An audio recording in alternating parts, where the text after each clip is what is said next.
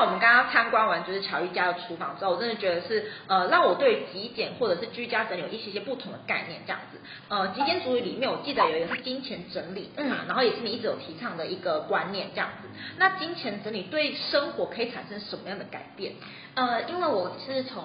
投资理财开始接触的，嗯，然后我就发现我身边有很多人想要开始学投资理财，嗯，大家就开始记账啊，学股票啊，学房地产啊，可是到最后他们都没有办法把钱留在身边，嗯，或者他们没有办法赚到钱，嗯，然后甚至有一些是存不到钱，没办法进入股市开始投资，嗯，那我就会发现他们其实是不会整理他们的生活，不会整理，所以才导致他可能呃钱存不下来这样，对，因为他可能东西找不到，他找不到他就去买，买了以后呢，他就会陷入一个恶性循环，因为你找不到，然后你就花钱嘛，然后钱就存不到，就是你没有把你的生活整理好，你不知道你的物品在哪里，然后可能不管是生活的食衣住行，都是需要整理。我们人生有很多方面也需要整理，我们的时间需要整理，金钱需要整理，这些都没有就是开始去思考人，当他只有一个目标，想要赚很多钱，其实他是没有办法就是好好的有一个很稳的根基去开始的，所以我都会觉得其实就是存不到钱的原因是因为他没有整理好。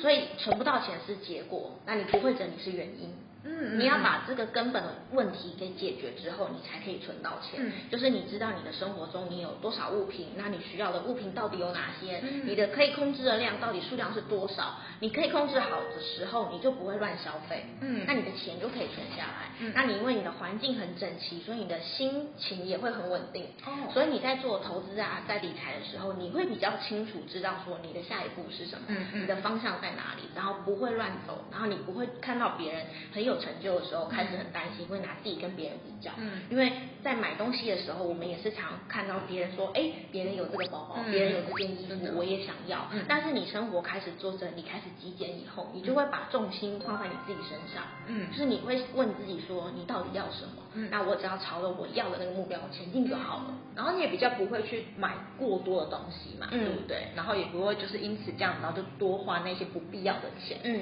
因为我自己也有就是遇过，我不知道我们家的这样东西还有，然后我以为没有了，然后就去买，然后买回来都发现，哎，还蛮多的。嗯，就是也是没有整理的原因啦。对，所以呢，我觉得极简这件事情是每个人应该在从生活之中都可以去尝试看看的。或许你。存不到钱，真的是因为你可能东西太多太乱的关系。对，对，可以给大家做个参考这样。那因为我们知道，就是巧玉现在已经是从公务员，嗯、然后离职之后，现在是变成是自由业的居家整理师嘛。嗯、那我觉得这两个职业是有点点就是不太一样的地方，是因为公务员非常有规律，然后呢，自由业的就是生活是比较弹性一点的。那这之中有没有哪些事情是你该去克服的？就是因为毕竟以前是很规律，然后现在你可能要比较自律一点。那有没有什么地方是可以呃给观众建议说，如果你现在开始想要当居家整理师啊，然后想要自由接案的话，有哪些东西是你必须去克服的？呃，如果你是想要当居家整理师，我觉得你必须要对就是整理这件事情非常有兴趣，嗯嗯嗯，然后你也要很愿意去了解跟倾听别人，嗯，因为其实不会整理或是他的环境很乱。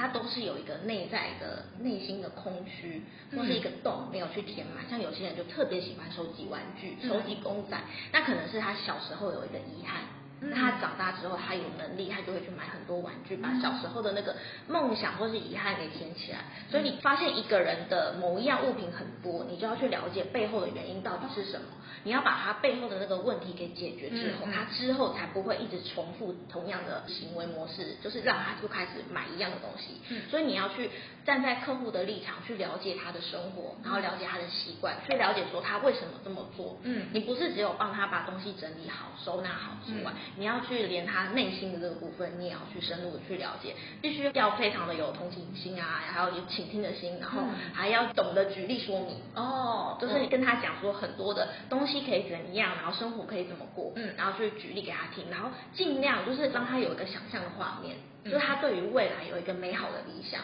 他有一个美好的理想，他才会有动力想要去做好整理这件事情。对，那这是我觉得成为整理师你要做好的心理准备。嗯，而且成为整理师是一个有点辛苦的工作，因为我们要付出非常多的劳力，然后你要就是投入你的身心灵去跟你的客户了解，然后去跟他对话。如果他有一些问题，当下你没办法解决，你要帮他去想个办法。嗯，对，然后甚至就是你要就是时刻观察他目前整理的状况。嗯。那如果你是自由接案的话，我觉得这个社会，我觉得现在太多的机会了。嗯，就你一定要去了解想要做的事情到底是什么。嗯，那就是回归到我们的人生需要重新去整理。对，就是你要去知道说你的兴趣是什么。嗯，你做什么事情的时候，你的心会觉得特别的安静，你觉得时间过特别的快。嗯，就是你会进入一个心流的状态。嗯，对，从你的兴趣或是你觉得有趣的东西开始去出发，然后从这个地方去培养，就是让你这个技能慢慢增加，然后让其他人需要你的技能。像我很喜欢整理嘛，嗯，